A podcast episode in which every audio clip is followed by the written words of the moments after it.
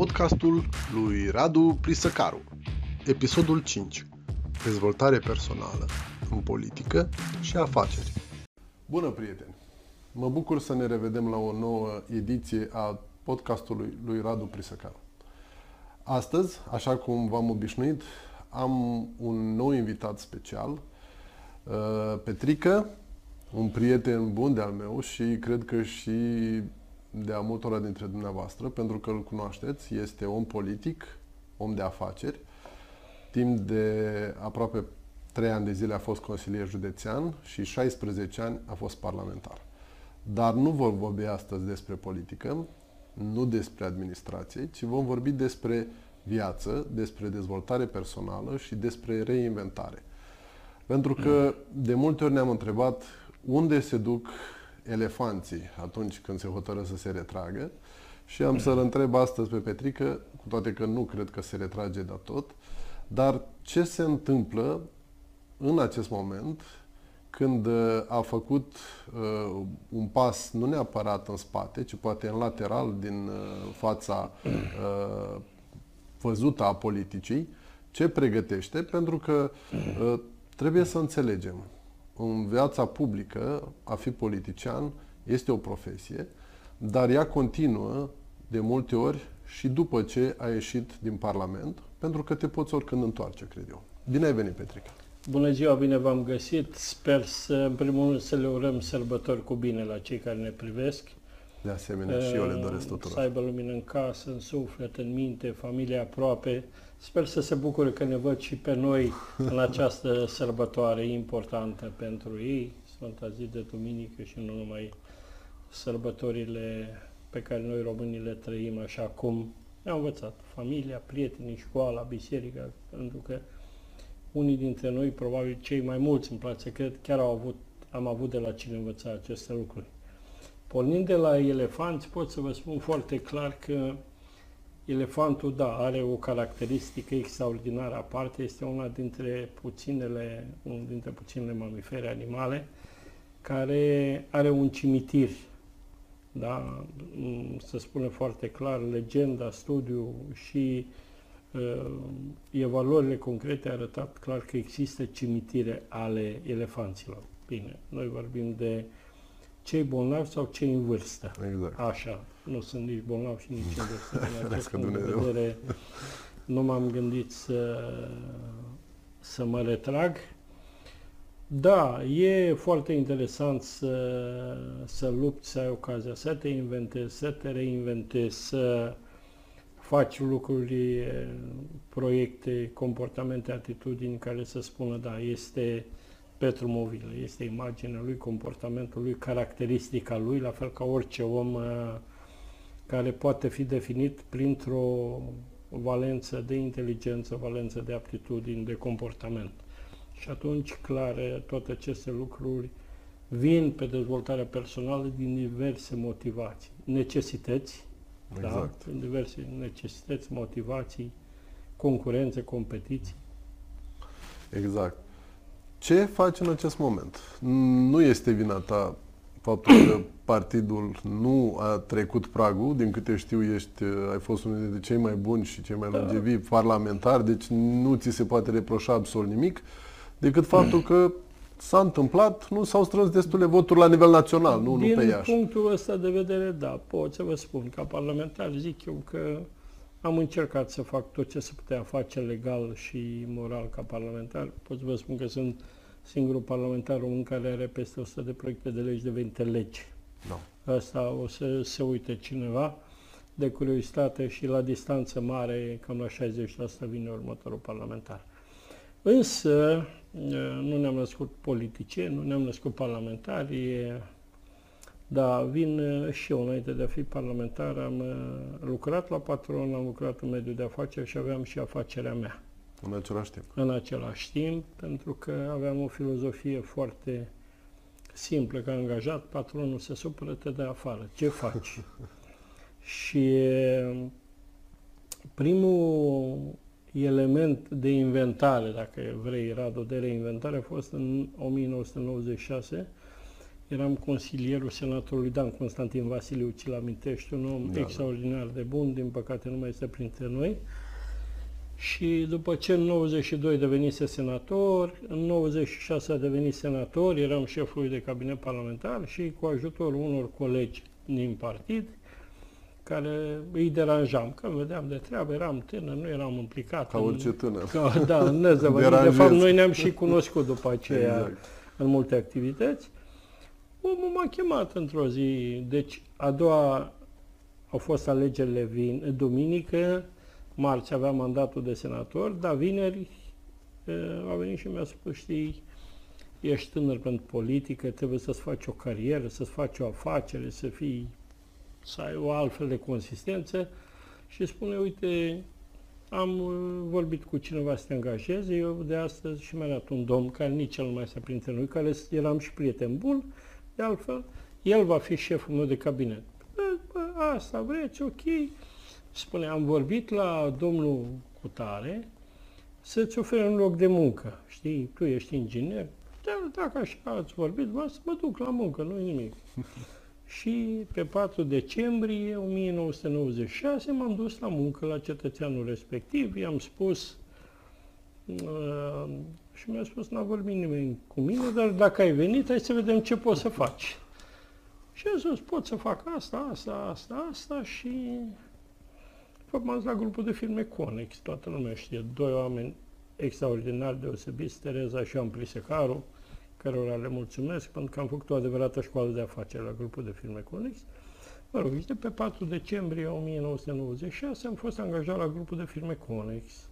Deci, până la urmă, un șut în fund a devenit un da, pas înainte și pentru tine. aveam un prieten foarte bun, profesor universitar, Spiridon Crețu, care am zis, nu e în regulă, nu e corect, am muncit, am făcut, am luat performanță, așa. Și zice, așa e, nu e în regulă, nu e moral, dar o să-ți prindă bine schimbarea.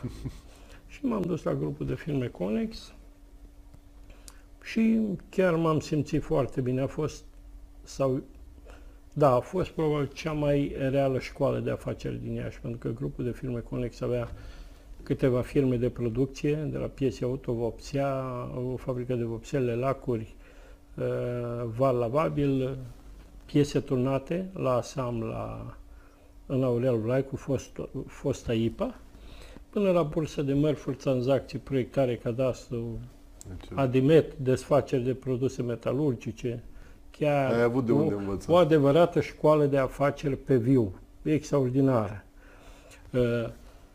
Uh, după care, uh, prima, primăvara în 97, cumnatul meu zice, uite, eu vreau să fac o țesătorie la Țibănești, eram în partea țesătoriilor da.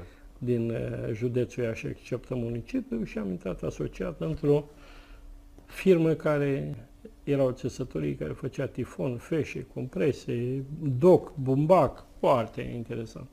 Și de dimineață până seara lucram la patron și când terminam 6-7 seara, când era, aveam un break KGB de la firmă.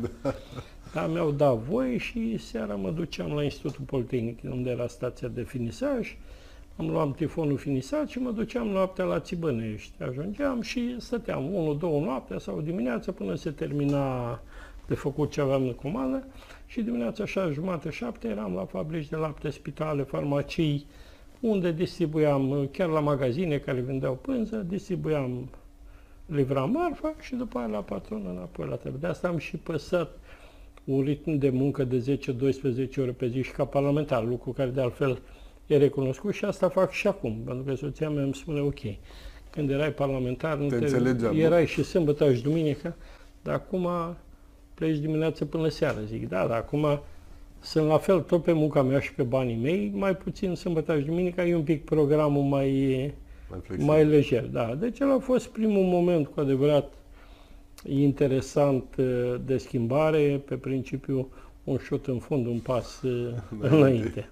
A fost da. un moment forțat. A fost un Ce moment ai învățat forțat. din această reinventare? Pentru că, din nou, a trebuit să te reinventezi ca un politic, a trebuit să te reinventezi apoi ca și politician. Da, sigur, după ce am plecat de acolo, intrasem în conflict și cu conducerea organizației PD, că au încercat de vreo două ori să mă dea afară. uh, din organizație, din păcate eram pe munca mea. Din păcate pentru, pentru eram pe munca mea cu o echipă de oameni tineri care au și confirmat, au, unii sunt și acum cu mine, au venit la PMP, sunt consilieri municipali, județeni sau în alte responsabilități publice, chiar și pe la alte partide sunt, pentru că PD a fost o pepinieră bună. Da, ă, când muncești înveți lucruri simple, dar fundamentale, că nu trebuie să înveți sofisticării, să fii corect, să respecti pe cel de lângă tine, să respecti pe cel care se pricepe la ceva, că e foarte important acest lucru. Să-l asculți, probabil, să-l asculți și când, de, da, și când ai o temă, când ai o temă importantă, trebuie să îți marchezi direcția după cel mai bun pe tema respectivă, în domeniul respectiv. Că, de fapt, de asta și funcționează echipele, de asta și uh, liderul pe temă uh, este cel care subordonează cel puțin informal uh, pe toți cei din echipă atunci când se lucrează la un proiect, la o direcție, la rezolvarea unei probleme. Da. Iar noi românii cred că suntem uh, foarte da. axați pe acest lider.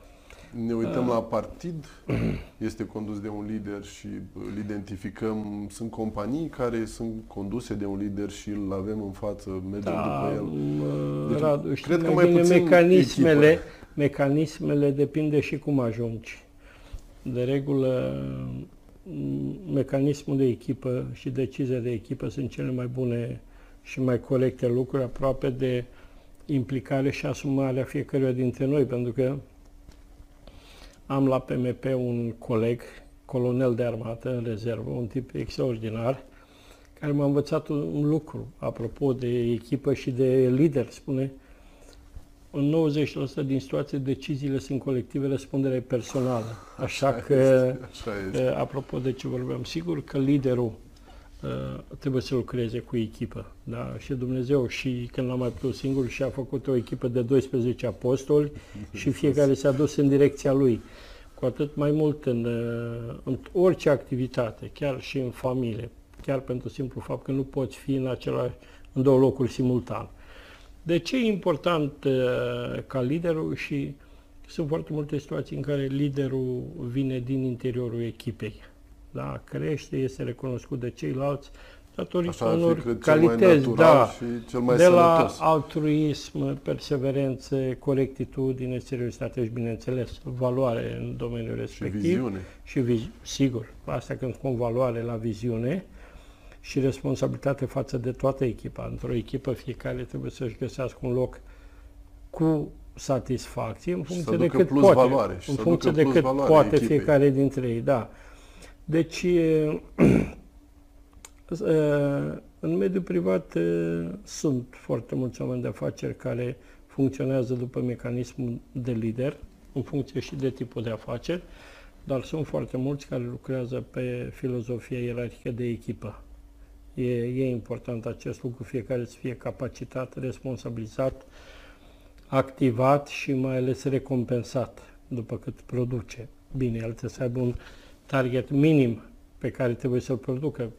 El spune, bine, mersi, atât am putut, numai că tu, pe motivare, pe dezvoltare, și nu vorbim de dezvoltare de lider, dar de om responsabil, spui, ok, apreciez că atâta poți, eu vreau mai mult. Ai două variante, ai un timp de uh, reevaluare și de uh, schimbare comportamentului cu ajutorul meu, da, exact. care sunt în echipă. Dacă nu poți, mulțumim, rămânem prieteni, colaboratori, de aici nu merge.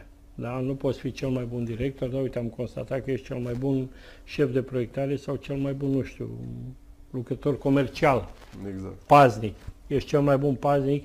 Că în fiecare meserie există un lider, da? Și între măturători, și cei care taie lemne, și zidari, indiferent ce sunt, fotbaliști, da? Unul dintre ei este liderul informal întotdeauna. Dacă se suprapune liderul informal cu cel formal, cu cel formal atunci e lucrurile perfect. sunt, într-adevăr, e o structură care funcționează. Care... Exact. Este important pentru că de multe ori apar, ce spuneai, sunt doi lideri, formal și informal, în orice echipă. Este important, la un moment dat, pentru că există posibilitatea ca acești doi lideri să intre în, în conflict. În conflict. Există specialiști care pot managere astfel de conflicte și un lider cu adevărat, cred că și în aceste momente se vede, când poate să, să uh, îi aducă pe cei doi aproape și uh, să-i motiveze, să-i pună să lucreze împreună. Pentru că de multe ori se iscă multe probleme din da, acest punct de vedere al echipei. are responsabilitatea ca echipa să funcționeze. Echipa funcționează de regulă, dincolo de faptul că are proiecte, direcția, uh, ca resursă umană funcționează prin dialog și mediere, compromis. Pentru că noi suntem învățați, da, și asta e situația cea mai interesantă când uh, ori se suprapune liderul formal cu liderul informal, sau când sunt de aceeași parte, în da. sensul corect. Uh, tu ca lider suprem, patron, director general cu ceilalți, în permanență trebuie să-i ții într-o comunicare și un compromis corect, transparent și acceptat. Pornind de la ideea că niciunul dintre noi nu are dreptate 100% sau foarte rar că spune lumea adevărul e la mijloc. Nu, adevărul este între. Exact. În funcție de temă, sigur, s-ar putea 5% să avem 50-50% dreptate. Dar de regulă ori am eu mai mult, ori ai tu mai mult. Exact. Și atunci aceste lucruri trebuie uh, armonizate într-un compromis, astfel încât fiecare să înțeleagă că o parte din ideea lui este acolo, că este responsabil împreună cu celălalt pentru a realiza tema, proiectul, misiunea, sarcina respectivă, dar și la recompensă există și el pe podium. Da? Spui mulțumesc celui care a fost determinat, dar îi mulțumesc și celui fără de care poate nu s-ar fi putut uh, realiza și de asta spun și în politică, în administrație, în afaceri, orice. Da? Pentru că dacă dai, ai doi căpoși care fiecare crede că e lupul alfa, că e da, capitanul s-ar putea să constați că ai, ai doi capitani pe, pe poziții foarte clare, rigide, uneori antagoniste și atunci prima datorie este să așezi la masă pe dialog. Și aici trebuie stabilite și regulile de dialog. Pentru că dați în politică, poate să vă spun și nu, 90% din temele de dialog sunt chestiuni tehnice. Da? Când discuți tehnic un proiect de lege, un proiect de afaceri, e un lucru. Dacă începi să vorbești, era vorbești bălării, vorbești atacul la persoane, comentarii critici, aprecieri față de persoana cealaltă, atunci lucrurile ies din matcă și nu se mai transformă într-un dialog pe proiect, pe un, o temă de muncă, se transformă în un dialog uh, personal, antipersonal, ca să glumesc așa, apropo de mine antipersonal, uh, se duce și în zona emotivă, zona de empatie, în zona de, de orgoliu, în zona de eu a fiecăruia și atunci lucrurile sunt mult mai, mai grave, da? sunt mult mai energice. Pe că dacă rămâi în zona tehnică să discuți, atunci cu argumente corecte tehnice, poți menține în permanență un dialog cu cel de lângă tine. Dacă te duci cu foarte mulți oameni și cel mai simplu, elementar, elementară situație, Radu, sunt convins că aveți pe blog, pe Facebook. Da. Spui, cred că problema respectivă avea rezolvare ceva de genul cu tare, cu tare, cu tare. 90% din ei care comentează încep, dar cine ești tu, dar ce te pricep, da 10% din ei serios spun, da, cred că e o idee bună, mai poate fi completată așa, am văzut că există un precedent sau cred că nu se poate face, că am încercat și, da, lucruri de genul ăsta. Deci, ă, de asta zic, și cel mai simplu spațiu în care are acces toată lumea, Facebook-ul. Când un om lansează o idee, 90% îl înjură pe el ca individ, nu-i comentează ideea. Avea Băsescu o vorbă foarte interesantă, care e un proverb de la noi, de la români. Arată unui prost luna cu degetul și el în loc să uite la lună, se uită la deget. Da? La fel și aici. Așa. Și asta spun și eu, fac foarte multe postări. Nu numai politice, mulțime de postări, idei, gânduri, reacții, aprecieri și foarte mulți mă spun, ok, da, bun, încep să comenteze, dar tu n-ai fost, dar n-ai făcut, dar hoților, nu, mă rog, ca idee, știi? Ori noi lansăm teme tocmai așteptând ca, de la cei care sunt în spațiu virtual idei, soluții, de la cei care se pricep. Poate spune unul, doamne, mă pricep, am făcut, unde vă găsesc? Am soluția. Apropo de... Sau vin cu o idee nouă. Da, și atunci îți poți completa echipa, îți poți completa partenerii cu oameni serioși care identifici lansând o temă în spațiu public. Apropo de echipă, am uh, citit o idee foarte interesantă. Faptul că ar trebui să existe într-o echipă sau într-un grup un moderator al echipei sau al grupului care nu ar trebui să se ocupe cu nimic altceva, deci nu ar trebui să vină cu inputuri, nu ar trebui să tragă concluzii, nu ar trebui să participe la discuții, ci efectiv ar trebui să managerieze, să motiveze și să urmărească acest grup, această echipă. Ce părere ai de da. această idee? Bun, S-a părut foarte bun. În, în primul rând pornim de la ideea că oamenii vor să fie cineva, să se reinventeze sau să uh, își continuă dezvoltarea pe un proiect de carieră. Proiectul de carieră poate fi funcții, responsabilități, recompensa financiară pentru munca respectivă. Poate fi un proiect de carieră în competiție cu un alt coleg care a fost și el și într-o firmă similară sau care au pornit din același loc. O competiție poate fi și între rude, pe diverse... Și e o temă de competiție majoră, pentru că și cum zic românii, cel mai bine te cunoști, analizează neamurile și prietenii, știi? Deci, uh, motivațiile și determinările pentru a continua să te reinventezi, să te dezvolți, sunt extraordinar. Vrei să convingi o fată că ești cel mai frumos și deștept sau nu știu, orice. Deci sunt o mulțime de motivații. Vrei să fii un model mai bun pentru copilul tău, un, model care să-l inspire și să-l convingă că tu faci un lucru foarte interesant și poate vrei să-l determini să facă același, aceeași activitate economică, politică, administrativă, didactică ca și tine. Motivațiile sunt extraordinar de uh, largi și diferite, la fel ca și uh,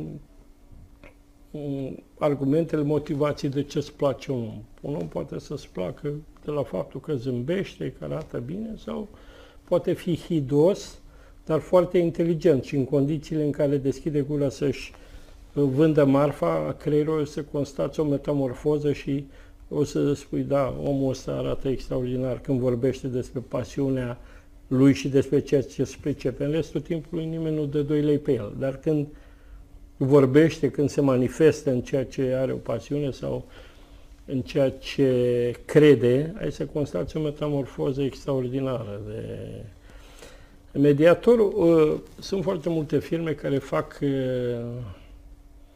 uh, școlarizări, traininguri pe analize de risc, da. pe analize comportamentală. Da, e, asta e situația ideală în care ai un moderator.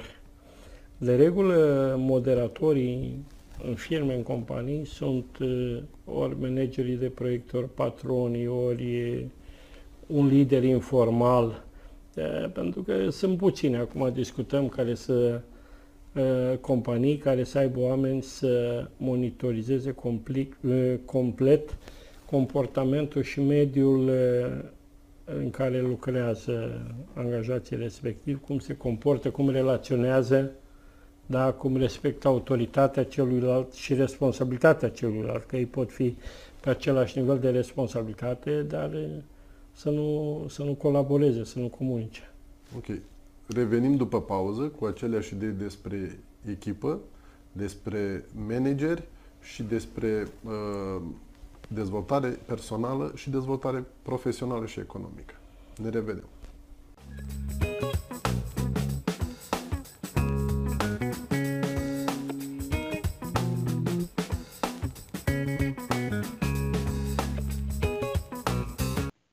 Abonați-vă la acest canal, dați subscribe la canalul de video și de podcast.